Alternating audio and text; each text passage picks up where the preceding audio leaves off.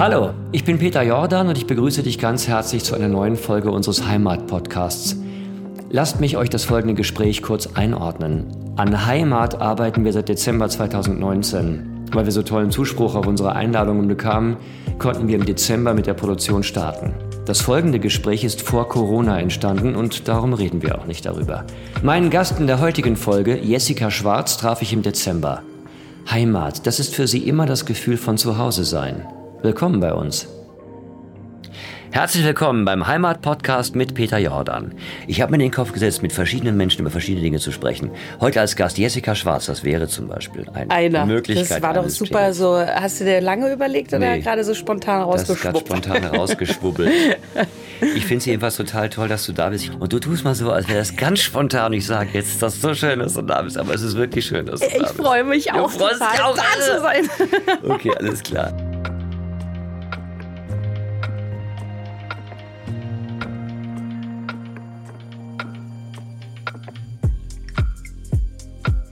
Herzlich willkommen bei Peters Podcast, dem Heimat-Podcast aus dem Düsseldorfer Schauspielhaus. Das ist ein Versuch, natürlich ist es nicht so, aber es geht um diesen Podcast darum, dass wir ganz gerne über das Thema Heimat und alles, was damit zu tun hat, sprechen wollen mit verschiedenen Menschen und Heute habe ich Jessica Schwarz eingeladen und ich bin ganz froh, dass du da bist. Vielen Dank. Ich freue mich auch sehr, dass ich da sein darf. Vielen Dank. Also grundsätzlich ist es so, ich rede immer sehr schnell.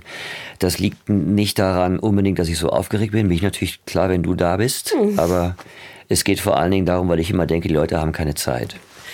Ist Also gut. die, die mir zuhören, müssen noch irgendwo hin. Auf der Bühne bin ich auch immer zu schnell, weil ich das Gefühl habe, die müssen noch ins Parkhaus die letzte Bahn kriegen oder so. Und ich möchte eigentlich Man geht ja immer von sich aus. Ne? Man, Genau. Du bist du auch jemand, der wahrscheinlich irgendwie immer on the rush ist. In the rush, on the rush, in the On the rush. Rush, on ja. the rush, ich bin eigentlich ja. rush. Es gibt drei Typen von, von Leuten, wie sie gehen, habe ich mir mal sagen lassen. Es gibt Menschen, die gehen mit dem Becken voraus. Mhm. Dann gibt es Tänzer, die gehen mit der Brust voraus, Brust raus quasi, fangen das Licht, heißt es ja auch. Und es gibt Menschen, die gehen mit der Nase voraus. Das bin ich. Versuche windschnittig zu sein, dann bin ich noch schneller. Ich glaube, ich bin auch der Nasenmensch tatsächlich. Das ist gut. Ja.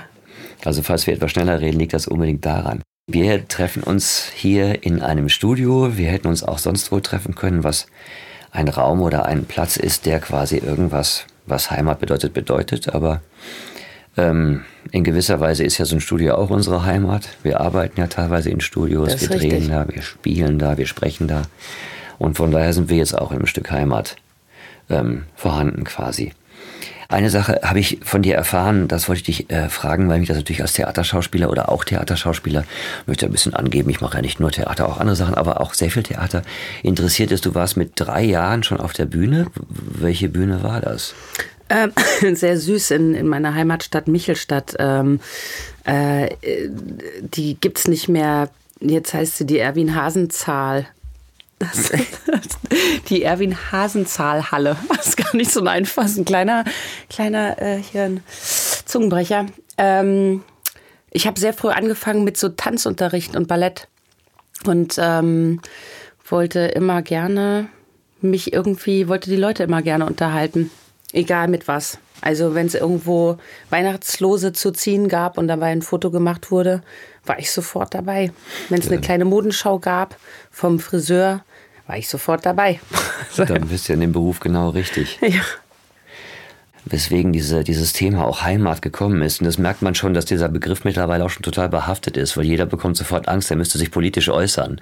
Wenn ich jemanden frage, lass uns über Heimat reden und so weiter oder wo du herkommst, was es für dich bedeutet. Aber es gehen halt Dinge vor in diesem Land, es gehen Dinge vor in Europa. Europa zerfällt auf eine Art, ähm, die immer behaftet sind mit dem Rückzug der jeweiligen äh, Länder, der Leute auf ihre Nationalität und auch auf ihre Heimat. Der Begriff wird auch teilweise missbraucht und irgendwie anders gedeutet.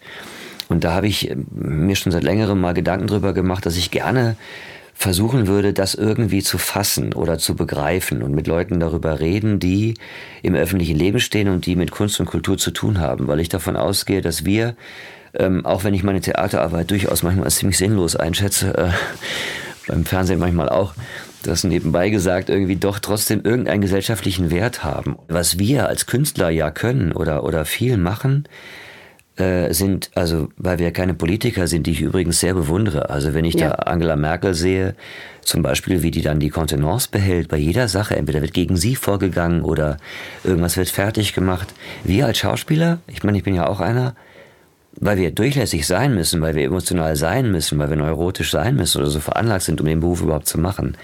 Wir hätten gar nicht die Nerven, das auszuhalten.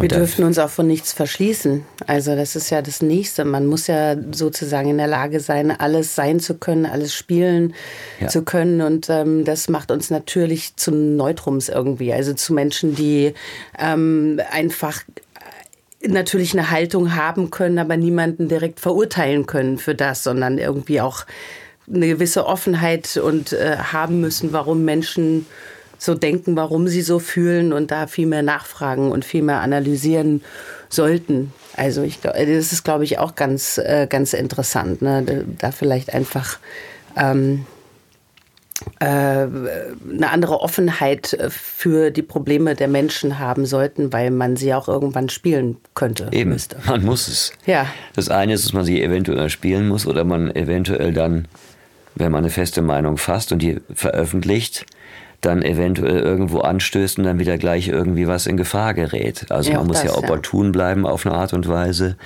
Man darf natürlich so eine, eine Meinung sich erlauben oder bilden, aber vor allen Dingen sind wir auch dafür da, das zu spiegeln. Also irgendwie quasi durch unsere Durchlässigkeit auch so ein bisschen dieses Thema emotional zu fassen.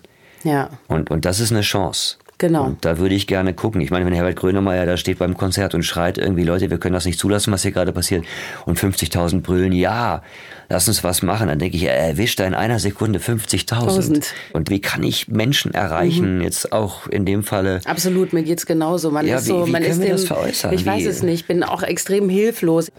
Wir sind so viel unterwegs. Ähm, wir sind ich hatte wirklich viel Glück auch mit meinen Rollen. Ich durfte ganz oft im Ausland drehen, in Europa drehen, mich bewegen. Ich bin jemand, der liebt offene Grenzen. Ich bin jemand, der verwurzelt sich sofort. Also ich kann Heimat zu jedem Ort sagen, wo ich bin. Ich bin immer zu Hause. Ich sage immer zu jedem Hotel, ich gehe nach Hause. Das geht auch gar nicht anders. Ich ja, aber das müssen wir doch, daran haben wir uns doch gewöhnt. Genau. Oder? Und, und das ist, das ist aber auch gut. Das hat mir, also alleine weil meine Eltern schon von, wir sind als Kinder schon immer, durften wir mit unseren Eltern nach Afrika reisen, in den Senegal und nach Kenia und alle anderen Kinder sind immer nach Mallorca und Rimini und ich war dann immer sauer und habe gesagt, ich will auch nach Mallorca, ich will auch nach Rimini. So.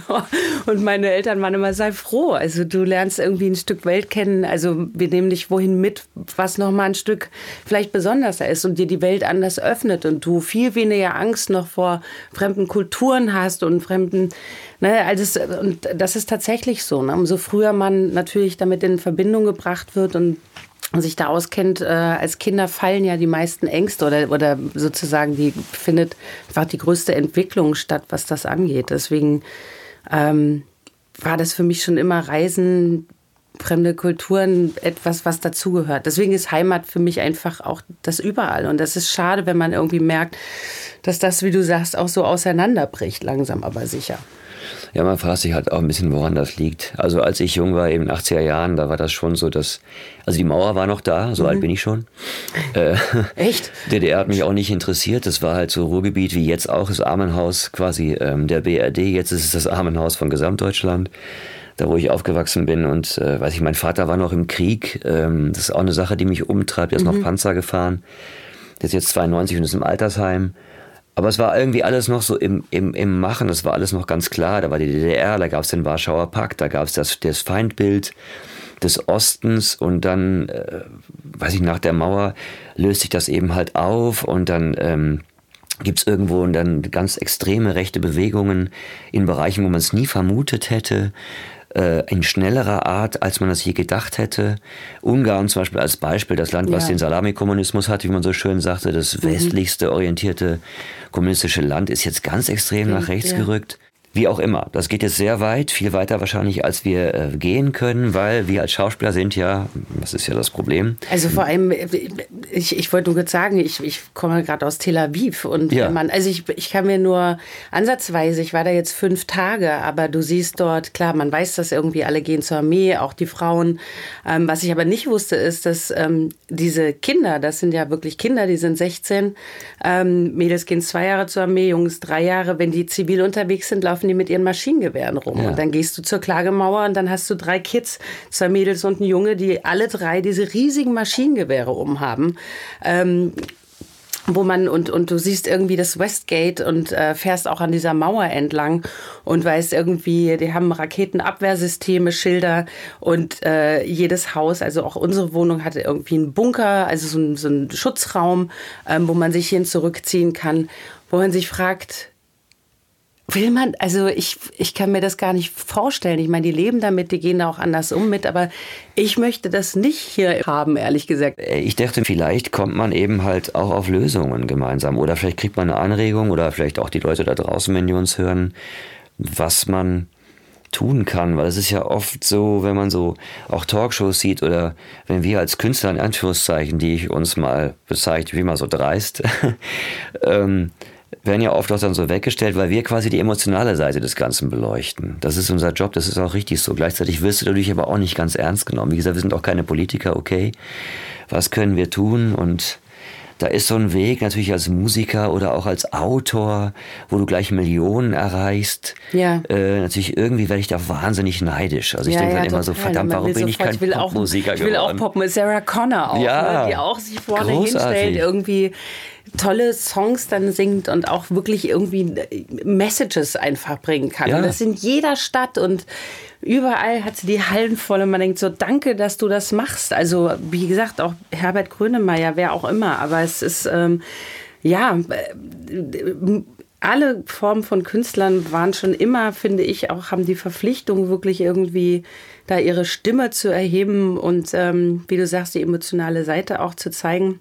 Und dann kann man immer nur hoffen, dass die Politik ähm, uns, äh, uns nicht beschneidet. Na, oder man wird ja. gleich Politiker wieder in der Ukraine. Das ist bestimmt auch ganz lustig, wenn ein Komödi Komödiant quasi ja. dann Politiker wird. Naja, Jan Böhmermann hat es ja zumindest versucht. Ja, stimmt. Ich bin ähm. auch wahnsinnig, ich muss das immer sagen, ich bin ja nur Schauspieler, aber ich mache ja dieses Podcast, also warum nicht? Ich lade mir ja Leute ein, um was zu lernen, aber ich bin auch wahnsinnig neidisch auf Satiriker.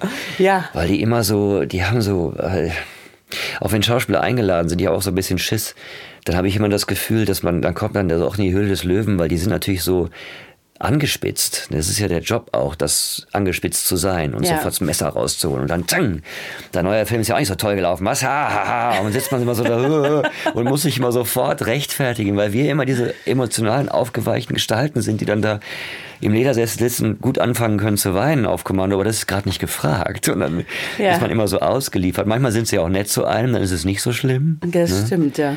Ich glaube, deswegen machen wir den Beruf. Ja. Also, äh, es gibt schon manchmal Leute, die, die einem dann so sagen, jetzt sei doch nicht so albern. Dann überlegt man so, was hat die gerade gesagt? Ich bin 52, wahrscheinlich hat sie recht. Ja, ja stimmt. Man, hat, man fühlt sich da so ein bisschen ja, und denkt irgendwie so, aber. Und naja, ja wir spielen ja auch. Ja. Also ich meine, das ist ja, es geht ja ums, ums, ums Spielen. Das ist, ja. kann man ja auch so Und sich erklären. ausprobieren. Also wirklich irgendwie auch ne, diese Fantasien haben zu dürfen, in alle Richtungen experimentieren zu können. Das ist ja das, was Kindern einfach wirklich obliegt und was so deren Natur ist. Und wir, wir, wir schaffen uns das ja irgendwie ran und, und, und oder. Ja, du merkst schon, ich bin müde darüber zu reden. Ich habe heute auf odenwald.de gelesen, der Odenwälder ist stolz auf seine Heimat. Das ist der erste Satz auf der Website. Oh, ja. Wo ich dann schon so dachte, hm, okay. Es passt. Es muss ja nicht negativ sein, deswegen nee, treffen wir uns ja und reden darüber. Ja, ja, nee, ja ich, ich, glaube, die sind das auch so, weil der Odenwald ähm, lustigerweise ein, eine Region ist, die so wenig Menschen kennen. Also ich habe ja versucht, in den letzten zehn Jahren den Leuten so ein bisschen näher zu bringen. Aber selbst, du hast jetzt die Gelegenheit. Ich habe die Gelegenheit.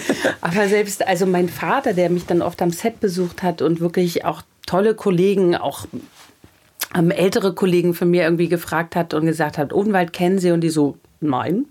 Und dann mal so, es gibt's doch nicht. Also es gibt's doch nicht, dass den Spessart kennt man. Was kann man denn irgendwie tun? Aber den Schwarzwald kennt man. Also man kennt so viele Regionen, aber der Odenwald ist tatsächlich etwas, wo die Leute erstmal, wo man viele Fragezeichen im Gesicht sieht und alle versuchen, das irgendwie geografisch einzuordnen und keiner kann es tatsächlich. Und ich glaube aber, genau das ist das, was die Leute, die dort leben, weil es einfach ein sehr schöner, sehr gesunder, ähm, finde ich, Wald noch ist und wo ähm, dass, dass die Leute deswegen so, so stolz auch darauf sind, weil sie wissen, sie spielen keine so große Rolle draußen, wollen sie halt zumindest für sich auch eine, eine tolle Rolle spielen oder fühlen sich dort wohl. Also es, es gibt nicht so viel Angriffsfläche von außen ähm, oder irgendwelche schrecklichen Mythen oder Geschichten oder so. Den Nibelungenweg gibt es auf jeden Den Fall. Den Nibelungenweg gibt es. gibt es. Genau, Über genau. 4000 Höhenmeter geht er. Ich habe mich informiert. da weißt du fast schon Jeder mehr, Tropfen Schweiß, hieß es in der Beschreibung, wird mit einem wunderbaren Ausblick belohnt. Dann denkt man doch, na, der Odenwald. Ja. Ein, äh, ein hügeliges Etwas. Ja. ja. Michelstadt ist also erstmal Kleinstadt, aber natürlich viel Wald und Wiesen ähm, drumherum, was wir auch viel gemacht haben. Viele Wanderungen, viele Ausflüge, viele Spaziergänge. Ähm, äh, wirklich viel Schnee noch im Winter mit viel Rodeln und ähm, mit, mit äh, Schlittschuhlaufen, alles, was irgendwie dazugehört, mit, mit Reiten draußen in der Natur sein und äh, im, im Waldschwimmbad schwimmen, im Stausee schwimmen, äh, all diese Sachen. Also wirklich streng, aber behütet so. Und wie kamst du dann auf die Idee, da rauszugehen? Hat das was miteinander zu tun, dass man so denkt, wenn man das dann so hat, dass man sagt, irgendwie jetzt gehe ich raus und werde Moderatorin oder MTV und was dann so kam? Oder war das Zufall? Nee, das war, also meine, meine Eltern hatten ja bevor, wir haben jetzt ja eine Hausbrauerei, ähm, also die wurde vor 25 Jahren, haben sie sich dazu entschlossen, nachdem wir sie davon abgehalten hatten, nach Afrika zu gehen. Ähm, weil das war einfach, da waren wir schon ein bisschen zu alt, meine Schwester und ich. Das war so genau ähm, meine Schwester mitten in der Pubertät mit 14, ich 12 und wir hatten keine Lust irgendwie, waren zu sehr verankert dann in der Heimat, um zu sagen, jetzt ist ein guter neuer Ort, um eine neue Heimat hey, zu Wie wär's denn mit Südafrika? mit Südafrika. Ja. Ähm, und haben so ein bisschen leider dadurch die, die Träume unseres Vaters, glaube ich, einfach beschnitten. Das hat er uns dann auch immer mal wieder gerne vorgehalten, zu dem einen oder anderen betrunkenen Abend. Ich könnte jetzt auf meinem Game Drive sitzen mit meinen Geparden so, und meinem Wein. Ähm, aber äh, jetzt bin ich wieder abgekommen. Zack.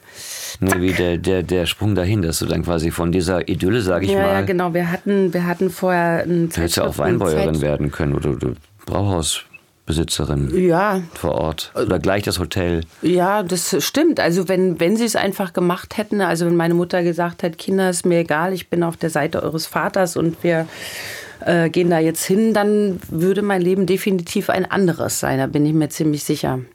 Ähm, aber wir hatten einen Zeitschriftenladen, da bin ich eigentlich drin groß geworden, zwischen all den Magazinen, all den Zeitschriften äh, rund um, also wir hatten von der Vogue über die Bravo Girl, über Automotorsport, wir hatten eigentlich mhm. alles, was es irgendwie gab. Und natürlich gab es immer die eine Seite nur für Frauen und Mädchen und das war sozusagen meine Seite, nebst natürlich Mickey Mouse und Spukgespenster und wie mhm. sie alle heißen. Dämonenkiller. Äh, Asterix und Obelix. Noch. und die kleinen grünen Männchen und ich weiß nicht, wie die ganzen Comics hießen hunderte von Comics.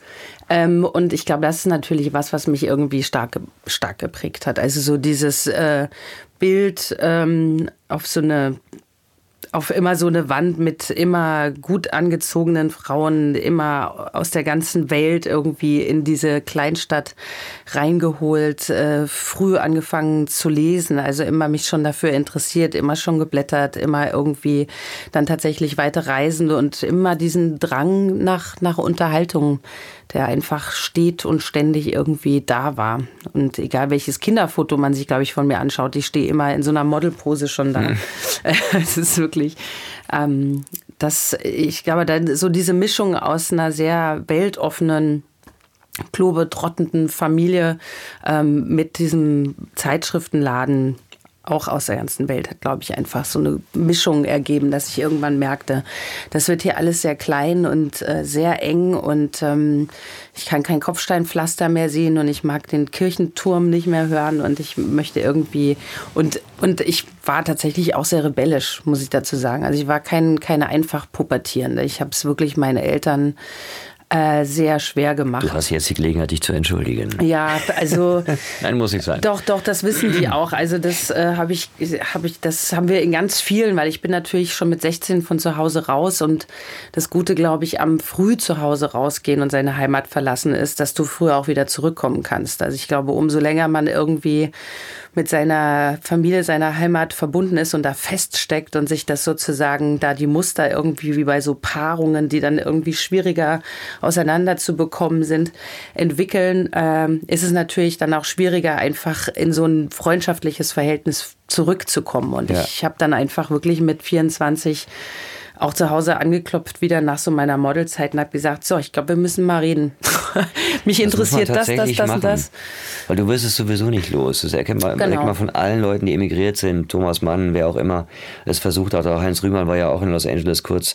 Und irgendwann sitzen die da und, und merken und leiden darunter. Ich meine, Stefan Zweig, äh, da in Südamerika in dieser Situation einfach nicht zu Hause zu sein. Ja. Das ist ganz, ganz stark. Natürlich. Das ist immer so was. Heimat ist was Positives, aber es habe ich auch schon mal gesagt, kann auch ein verdammtes Biest sein. Das ist immer so ein bisschen, für mich ist es sehr zweischneidig. Ich, äh, wenn ich, äh, ich muss oft nach Düsseldorf mit dem Zug und ich fahre in Dortmund vorbei. Ich weiß zwar, mein Vater sitzt da im Heim und ich kann gerade nicht aussteigen, weil ich zur Vorstellung mhm. muss oder so. Aber wenn ich in Dortmund vorbeifahre, an diesem Schild, Dortmund Hauptbahnhof, bricht mir das Herz. Jedes Mal. Mhm. Und ich denke die ganze Zeit, das kann doch nicht sein. Du bist jetzt schon so alt, das ist doch jetzt wurscht. Ja. Und dann kurz poppen eben halt die Sachen auf, die dann auch schiefgelaufen sind, wo ich mich in der Schule unfassbar blamiert habe. Die erste Freundin, die ich nicht gekriegt habe, die mir dann mal so die Wahrheit gesagt hat, wie ich so rüberkomme, mhm. was nicht so angenehm ist, wenn man dann irgendwie 14 ist und so sowas. Ne? Also dann Sachen, wo ich mich blamiert habe, äh, Menschen, die gestorben sind natürlich. Ich glaube, dass es niemanden gibt, der frei davon ist. Dass es immer etwas ist, was uns so ein bisschen, das ist das, was ich meinte am Anfang wegen Schauspieler, emotional zurückholt. Das ist ein Stich. Geht ganz schnell. Das ist wie ein, wie ein Hexenschuss, wenn man das kennt oder was auch immer. Dass man irgendwie plötzlich so, und dann kann man das im Herzen ganz kurz und dann dauert es noch bis Bochum, bis man das wieder rausgezogen hat. Da in Bochum war ich auch fünf Jahre und ja, ist es wieder da. Also, dass man irgendwann mal vorbeikommt, immer wieder diesen, ja. das finde ich verdammt mühselig. Und ja, ich es ist halt viel Einsamkeit auch, ne? Dann doch in unserem Beruf. Also, ja. es gibt einfach diese sehr langen, sehr trockenen und drüben Nächte in den Hotelzimmern und wenn man weiß, jetzt sind alle auf der Hochzeit, jetzt sind alle auf dem Geburtstag, jetzt sind alle da und man sitzt dort. Also ich glaube, mein schlimmster Moment wirklich, was das angeht, war jetzt gerade am, am mein Vater ist ja vor drei Jahren, also er ist vor drei Jahren gestorben ähm, und äh, hat Geburtstag am, am 23.10. und ich war auf der Kinotour für das perfekte Geheimnis und musste von München nach Köln und wache dann morgens in Köln auf. Und in diesem ganzen Tourwahnsinn habe ich tatsächlich irgendwie die ganze Zeit gedacht, ich kriege das hin mit dem 23. Das wird schon alles irgendwie funktionieren habe damit überhaupt kein Problem und hatte irgendwie gegen Mittag, gegen 12 Uhr, also Interviews irgendwie in, in Köln in, in, der Stadtmitte und wache aber um 8 Uhr auf heulend. Wirklich, also wirklich, weil ich sofort gemerkt habe, was mache ich hier? Jetzt sitze ich hier in diesem Hotel alleine. Michelstadt ist zweieinhalb Stunden entfernt. Ja, ich hätte auch einfach gestern von München nach Michelstadt fahren können. Wir hätten reinfeiern können, sozusagen gemeinsam. Dann hätte ich hier um zwölf auch auftauchen können. Aber jetzt habe ich das, also ich habe es halt nicht hinbekommen. Das heißt, ich habe den ganzen Tag geschmissen. Ich bin nicht zu den Interviews. Ich hatte ja meine Kollegen, die sind eh gegangen. Also ich hätte sowieso anders planen können, hätte sagen können, der Tag muss für mich frei bleiben. Weil ich das, glaube ich, nicht schaffe und habe mich dort in eine Kirche gesetzt und einer Stunde lang Choralen singen zugehört. Ähm, ähm, Gesängen zuhört und, und war, war wirklich und habe tatsächlich einen Freund getroffen, der auch aus Michelstadt kennt und meinen Vater sehr gut kannte auch und der mich in den Arm genommen hat. Und wo ich dachte, so, das ist etwas, da, da möchte man nicht alleine sein irgendwo in der, ne, an solchen, und man ist es aber. Man, man hat so dieses Gefühl, man muss, man muss funktionieren. Und es hat mir aber gezeigt, dass es nicht geht. Und ich glaube halt auch, umso älter man wird, umso mehr versucht man sich auch, also wird einem klarer, worum es geht und man ist ja nicht mehr ganz so und äh, das weiß ich zumindest jetzt für, für das nächste Jahr, dass das ein Tag sein wird, wenn nicht wirklich gedreht wird, dass man sagt, okay, aber ich versuche mich im Kreise meiner Familie in der Heimat aufzuhalten, ja. weil da möchte ich sein. Ich möchte gemeinsam irgendwie zum Grab gehen mit meiner Familie und irgendwie mal kurz irgendwie wirklich anwesend sein, so was das Thema angeht. Ja, aber das ist ja immer das Gute und das Schlechte bei der Heimat, dass auf der einen Seite das einem diese Schmerzen zufügt. Andererseits schweißt das aber auch zusammen, dass man immer wieder zurückkommt. Ja. Zurück zum Ort, zurück zur Familie. Und man wird es nicht los. Ich bin kein Heimatfanatiker. Ich will auch niemandem einreden, ihr müsst es im Herzen behalten, dürft das nie vergessen, ehret eure Eltern und ich weiß es nicht was, man wird sowieso nicht los. Ja. Ich brauche es niemandem einzureden. Und ich glaube, dass Leute, die, die eben halt diesen Begriff missbrauchen, dass die eigentlich im Grunde genau das Gleiche auch haben. Das frage ich mich halt. Ich glaube, dass jeder im positiven Sinne auf diese Art und Weise angreifbar ist. Weil mhm. auch Leute, die dann darüber reden oder die politisch eben in so eine Richtung gehen, wir können es emotional fassen, oder es ist auch unser Beruf, oder es gehört zu unserem Naturell, deswegen machen wir den Job, dass die das vielleicht verdrängen, ich habe keine Ahnung, aber dass jeder damit zu packen ist. Man sagt, ihr seid doch verletzlich, ihr habt doch was zu verlieren auch. Oder etwas, ähm, was euch eben halt diesen Stich versetzt. Und, und, dann oft stellen die sich ja so drüber und legen es auf das Große, ganz Deutschland und, und keine Ahnung. Da sagt man jemanden, wenn man jemanden aber fragt, wo bist du denn aufgewachsen, dann kommen fast die Tränen. Ja. Also es ist ganz komisch. Dann sagt, ja, da hatten wir doch so eine kleine Bude um die Ecke und so. Und plötzlich denkst du, geht dann sowas auf und man so denkt, ja, okay, dann lass uns doch mal darüber reden. Also lass uns doch mal klein einfach Anfangen. Mikrokosmos. Du, ja, ja, sowieso, genau. bist das nie los. Ja, genau. Ich habe mal ein Theaterstück geschrieben. Und da ist die Heimat so eine hässliche Alte, so eine, in so einem Fatsuit quasi, so nackt, ja. als Hexe von Hänsel und Gretel, die die ganze Zeit die Hauptfigur verfolgt und immer zu ihr sagt, mich wirst du sowieso nicht los, weil das so ist. Der erschreckt sich auch immer, dreht sich um vor dir und sieht die, weil das ist mein Bild dafür. Du wirst es nicht los. Nee, du kannst gehen, wohin du willst. Also Gespenster ja, nimmst du immer mit. Nimmst ja? du mit. Und das, die Heimat ist für mich das, äh, eines der größten Gespenster. Das ist irgendwie was, was einen so überkommt. Ich weiß noch, wie ich meinem Sohn mal im Bett, so fing das eigentlich an. Der hat so ein Liederbuch für Kinder. Mhm. Volkslieder, deutsche Volkslieder, ja. wo man so denkt, nee, I, das kann ich doch jetzt nicht machen. Naja, ist ja keiner da, nur mein Sohn und ich und er ist klein genug. Mhm. Schlage ich das Buch auf, alle Vögel sind schon da, alle Vögel, alle. Nee, nächstes Lied, langweilig. Gut, okay, ich blätter weiter. Und dann habe ich halt kein schöner Land zu dieser Zeit gesungen. Und ich merkte, wie bei allen Volksliedern, ich kann nur die erste Strophe. Mhm. Ja. Dachte ich auch schon wieder, so fast äh, ironischen. Und dann habe ich die zweite Strophe gesungen, bei der dritten habe ich angefangen zu weinen und ich konnte es mir nicht erklären. Mhm. Es lag nicht an der Melodie, es lag daran, dass ich merkte plötzlich, was ich nicht weiß. Und mein Vater kam mir in den Sinn wie er in drei Jahren russischer Kriegsgefangenschaft war und überhaupt mein Volk auf eine Art kam mir in den Sinn. Aber nicht im Sinne von, ich muss jetzt in den Heimatverein eintreten, sondern mir kam der Verlust der Kultur in den Sinn, mhm. der aber normal ist. Wenn man so viel Scheiße gebaut hat wie wir, ist das normal, dass man dann eben halt Sachen verliert, verliert. dass Sachen verboten werden. Das war ganz klar. Aber ich habe mir irgendwie gedacht, diese Melodie ist wunderbar und der Text ist ganz großartig, sehr gut, sehr religiös, aber ähm, ob man sich wieder trifft, weiß niemand zu dieser Zeit, wie das so ist im Leben, also auch äh, sinngemäß sehr konkret gefasst. Und da überkam es mich. Und ich bin weiß Gott aufgeklärt. Ich bin linksliberal, ich bin in Kantinen groß geworden. Äh, ich trinke regelmäßig. Also ich sag mal schon so, mir macht keiner was vor. Ja. Ja, ich möchte jetzt auch nicht irgendwie, ich bin jetzt kein äh, so eine aufgeweichte Gestalt, dass ich jetzt sagen würde, irgendwie so, ja, wir müssen uns erinnern und so. Aber es kam, es kam irgendwoher aus meinen Gedärmen. Das ist ja auch schön, weil das ist wahrscheinlich genau das, was sozusagen uns ja eigentlich ausmacht oder ausmachen würde. Und da ist ein Stück verloren gegangen, was man nicht mehr zu ja. spüren kann, was man ganz wie, also. Es ist noch irgendwo. es ist es irgendwo. ist irgendwo. Und äh, ich, es ist ja auch einfach die Zeit, wo jetzt viele Menschen gehen, die wirklich noch irgendwie ja. dabei waren. Und man, und das ist das, wo ich immer denke, das ist, äh, ah, wen kann man denn noch fragen? Ist wirklich alles niedergeschrieben? Ne? Ist wirklich, äh, wer kann einem wie ein altes Rezept, was man bei, also ne, einem jemand übergibt, wie, weiß ich nicht, äh, in anderen Ländern Rituale, Schamanen weitergegeben wird. So, das ist ja, das ist das, glaube ich, ne? da denke ich immer, wo geht das alles hin? Und ähm, kriegen wir davon überhaupt noch mal irgendwas zurück oder es zu spüren? Ja. Naja, du bist ja an der Quelle. Also wenn du in den Odenwald fährst, ja. naja, das ist ja schon so ein bisschen ja. so. Du hast das, das bestimmt auch aus einem gewissen Grund dort, dieses, diese Ruine, wie du bei mhm. der Sendung, ich habe das gesehen, äh, mit Jonathan Mese. Zehn Jahre ist das schon her. Ja. Sieht hervorragend aus.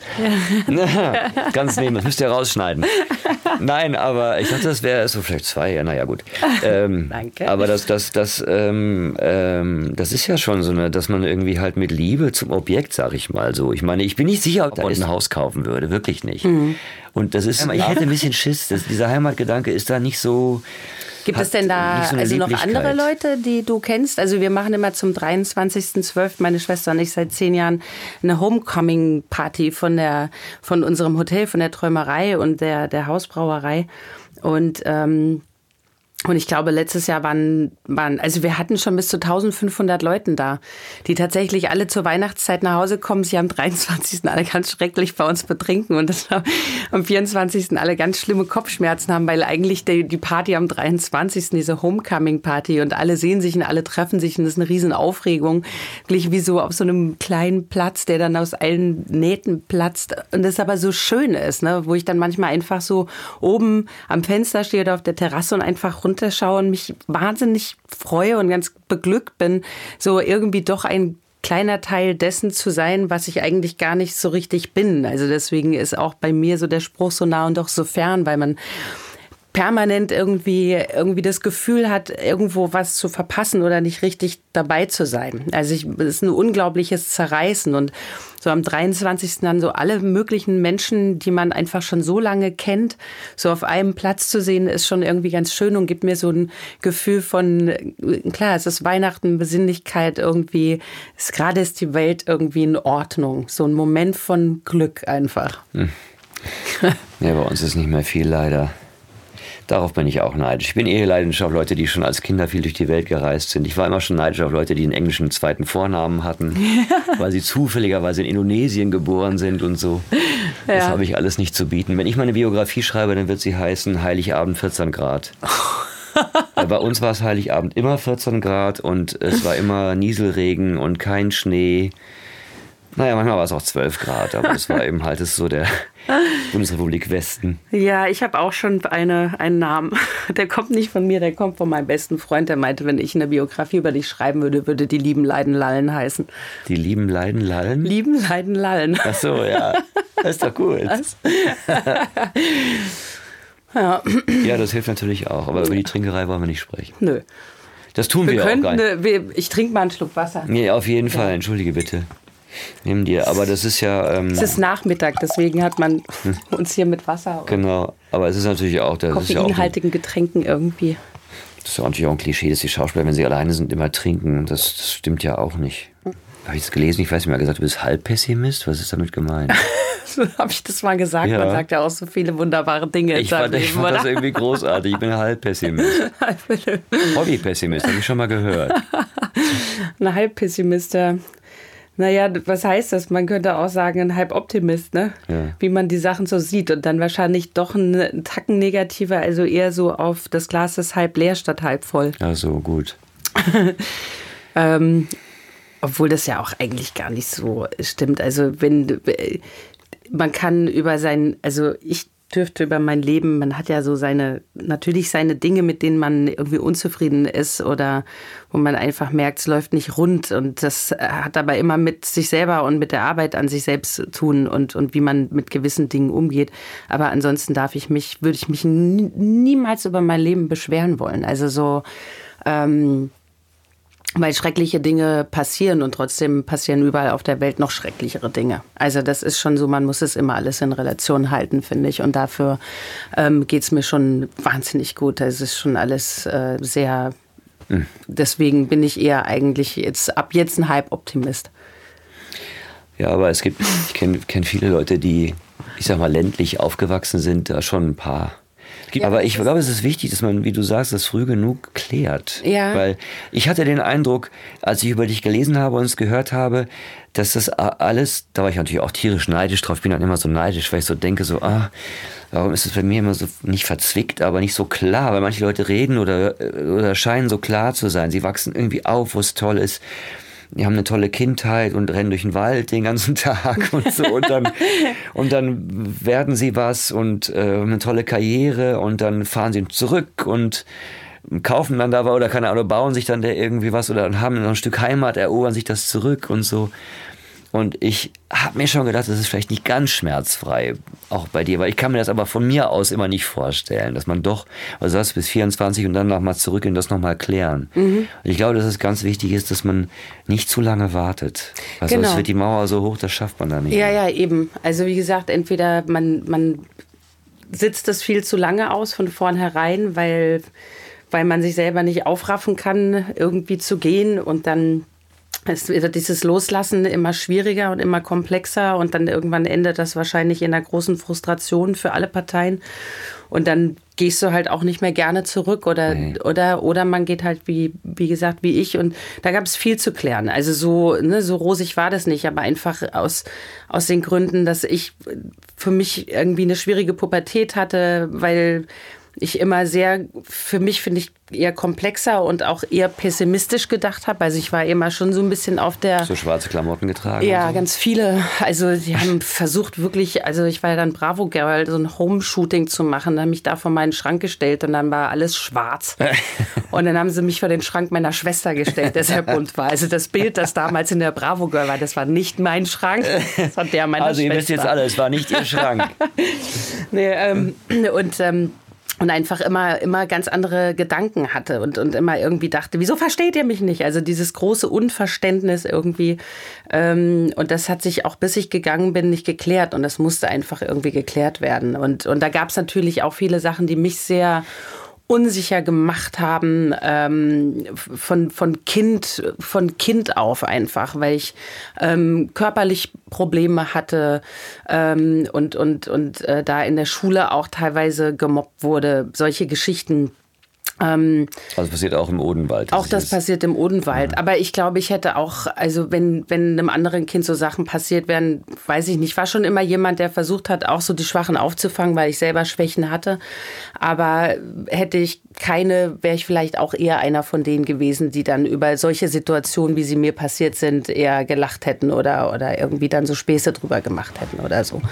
Ja, das sind die ganz schlimmen Sachen, die ich auch aus meiner Kindheit und aus meiner Heimat in Erinnerung habe. Komischerweise frisst sich das fest. Viel vom Negativen bleibt so richtig hängen wie eine Narbe. Das ist beim Positiven meist so irgendwo ha. Ja. Aber die richtig üblen Sachen, die hast du dann immer noch. Ja, ja, das trägt man, das trägt man, ja, also das trage ich auch heute. Also ich glaube, das ist auch das, was mich tatsächlich geprägt und ausgemacht hat. Also und, und wirklich mich auch so ähm, anders tiefsinnig hat irgendwie an Dinge rangehen lassen, die meine Familie gar nicht so auffangen konnten in, in der Hinsicht. Und deswegen hat das immer irgendwo natürlich zu, äh, zu einer Quälerei für beide Seiten geführt. Ne? So. Und, und die Fantasie von mir war, glaube ich, auch um einiges stärker. Also einige Sachen habe ich mit Sicherheit auch überdramatisiert, könnte ich mir vorstellen. Ne? Das ist so, wo es ja, und ähm, oder, oder werden dann auch kleiner gespielt vielleicht, als sie tatsächlich waren, weil man irgendwie sagt, aber es ist ja eigentlich alles gut. Aber es ist auch jetzt noch. Also ähm, ich, ich war jetzt äh, Anfang des Jahres, April, zwei Wochen zu Hause, ähm, weil, weil ich mich von, von meiner alten, neuen alten Heimat gelöst habe, von Wien, und tatsächlich nicht wusste, wohin mit mir. Und kurz die Überlegung war, weil ich mich getrennt habe und kurz die Überlegung war, ob ich tatsächlich was mir jetzt in Michelstadt kaufe. Mhm. So, also ob ich jetzt tatsächlich wieder dorthin ziehen sollte, weil ob ich hier in Berlin zum Flughafen eine Stunde brauche oder von Michelstadt nach Frankfurt eine Stunde brauche zum das Flughafen, stimmt. ist eigentlich egal. Ähm, aber da sind viele Freunde, da ist meine Familie vor allem. Äh, und nach zwei Wochen habe ich gemerkt, dass ich das nicht kann.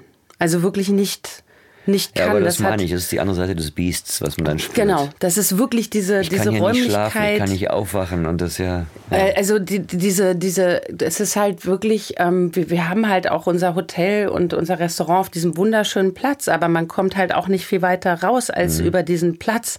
Und man ist immer in diesem, in diesem, in diesem Kreis, in diesem Kokon. Und wenn man dann so viele Jahre wirklich schon woanders gelebt hat und immer so die Möglichkeit auf Weite und hatte, dann merkst du irgendwann, dass das, eine, also es ist wirklich so eine körperliche Geschichte. Wirklich gemerkt, wie ich, wie ich wahnsinnig werde. Also nicht nur körperlich, Nee, sondern ein. psychisch. Also ja, es war wirklich, es war wirklich, ich dachte, ich, ich drehe, ich muss hier raus, ich kriege keine Luft. So. Also in Berlin fühlst du dich wohl. Ich fühle mich jetzt. sehr wohl in Berlin. Bin wieder ganz toll angekommen hier. Ja, ich wohne ja jetzt auch in Berlin. Äh, die verschiedenen Theater, die immer meiner Heimat waren, die Kantinen, wie gesagt, da bekommt man zu essen, Ja. da bekommt man zu trinken, Trinken. kann sich auch irgendwo hinlegen, wenn man müde ist. Das Ja. geht auch. Die sind haben viele Leute, nette Leute da. Ja, alle meine Freunde, in. Anführungszeichen. Ja. Jedenfalls hat mich das immer so durch die ganze Republik quasi geführt oder durch Deutschland und deswegen ist das, ist das so ein bisschen der Grund, warum man auch heimatlos geworden ist, weil das war eine Weile lang immer das Theater und irgendwann war das nicht mehr der Hauptgrund, in eine Stadt zu ziehen. Das Stadttheater ist immer dann der Hauptgrund. Ne? Man spielt da, repräsentiert das zum Teil auch und sucht sich dann irgendwas zu wohnen und arrangiert sich. Aber das härtet auch ab, dass man so Umzüge einfach mal macht, weil der, weil der komplette Entourage da woanders hingeht, eine andere Stadt. Ja. Dann geht man halt mit und dann denkt man sich, hm. und jetzt bin ich auch das erste Mal äh, gezwungen, quasi als Freiberufler nach sehr langer Zeit festangestellt, eine andere Stadt als meine Heimat anzusehen. Das ist wirklich ein neues Gefühl, dass man jetzt so denkt, so ich muss mich nicht identifizieren mit einem Gebäude. Das war früher das Stadttheater. Ah ja, okay, ja. Sondern ich muss mir jetzt einen Kiez suchen. Da fängt es ja schon mit an, oh Gott, wo ziehe ich denn hin? Und dann, dann findet man zufällig eine Wohnung, die ist dann irgendwie ganz okay. Und dann sagen einem Leute, wo man dann so ist hier. Du bist jetzt hier, da und da und so weiter. Ich lebe ja auch in Berlin und dann kommt dann immer so dieses, diese Vorteile von dem Kiez und dann äh, muss man das jetzt als eine Heimat, verkaufen. Und ich habe dann irgendwann aber gemerkt, dass es dafür zu spät ist. Aber zum Glück. Also ich bin ganz froh. Ich kann, ich kann nicht sagen, Berlin ist meine Heimat. Ich kann leider im Augenblick schlecht sagen, was meine Heimat ist. Also ich meine, ich muss es noch kleiner zeigen- ziehen. Klar, die Familie und, und im besten Sinne dann irgendwann der Job. Also das, wo, wo ich mich auskenne, wo ich irgendwo bin und dann kommt ein, ein Vorgang auf mich zu, ein Regisseur kommt an mich heran, sagt, du stellst dich da auf die Marke, da ist die Kamera, dann denkst du, ah, zu Hause. Ja, genau. Okay, ja, in Ordnung. Und dann kommt's Catering und dann rede ich auch mit den, mit den, mit den Assis und mit den Aufnahmeleitern. Irgendwie redet man so, als ob man befreundet wäre, wenn man so denkt, ich kenne den Vorgang. Ja. Ich bin der Stefan. Hey Stefan, ich bin der Peter. Ich kenne den gar nicht. Aber du hast das Gefühl, ich kenne den Vorgang. Ich fühle mich irgendwie wohl hier, weil ich weiß, was gleich passieren wird. Mein das ist- Mitbewohner. Ja.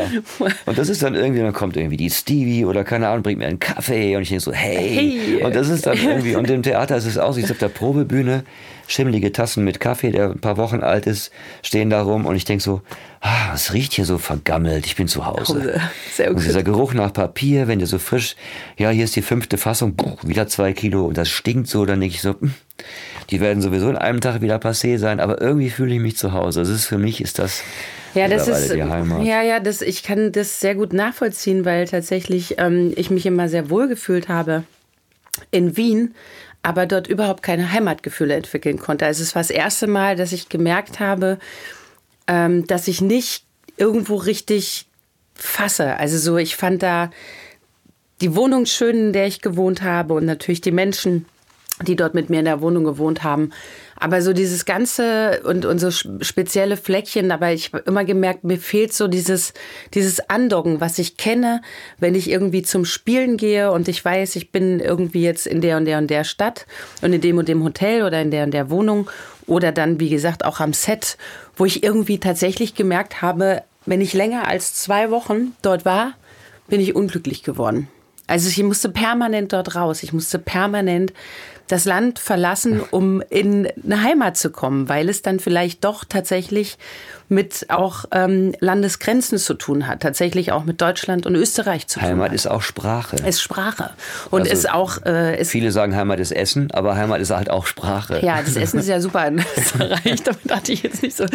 Ja, es ist Sprache und es ist auch tatsächlich irgendwie ein, ein, ein, ein Zustand, ein Sein der Menschen, die dort sind. Ne? Auf eine entweder direkter Art oder ne, sind die Menschen direkt und sind sie da? Und ich habe das immer sehr vermisst einfach. Das ja, es hat mit Heimat zu tun. Ich meine, ich, ich erkenne im Ausland auch jeden Westfalen. ich, mein, ich glaube, ich bin auch der Nasenmensch tatsächlich. Das, Jessica, ich danke dir, dass wir ja. uns so lange unterhalten haben. Sehr schön. Ich denke, wir machen jetzt erstmal mal Schluss. Schluss. Vielleicht sehen wir uns auch wieder und du kommst wieder vorbei und wir gucken mal, was in der Zwischenzeit mit uns in unserer Heimat passiert ist. Ja. Und danke für deine Offenheit. Und was ich ganz toll finde, du hast mal gesagt, auch in dem Film Jonathan Mese, die, äh, äh, hast über Schauspielerei geredet und so, ne, so und so merken die nämlich, dass ich das gar nicht kann. Oder genau, sowas. Ja. Das finde ich extrem sympathisch. Ich finde ich find es immer ganz toll, was mir auch so geht, wenn ich das Gefühl habe, dass jemand nicht schamlos ist. Ja. Sich schämen ist eine ganz, ganz hohe Qualität. Und wenn man schon so sagt, ich glaube, hoffentlich merkt nicht, dass ich das gar nicht kann, dann steckt das in dir drin auch. Und das ist ganz wichtig. Herrlich. Vielen Dank. Ja, danke dir. Heimat ist eine Produktion in Zusammenarbeit von Big Sun, Tro und Vast Media. Idee und Konzept Anja Prinz und Sebastian Flock. Redaktion Anja Prinz. Ausführender Produzent Michael Opitz. Technische Umsetzung und On-Air-Design Tro. Ton und Schnitt Philipp Zimmermann und Anja Prinz. Musik Florian Deitermann und Matteo Panzetta. Vielen Dank an alle Mitwirkenden bei Big Sun, bei Tro, dem Düsseldorfer Schauspielhaus und Vast Media und natürlich an mich, Peter Jordan. Danke und tschüss. Und Cut.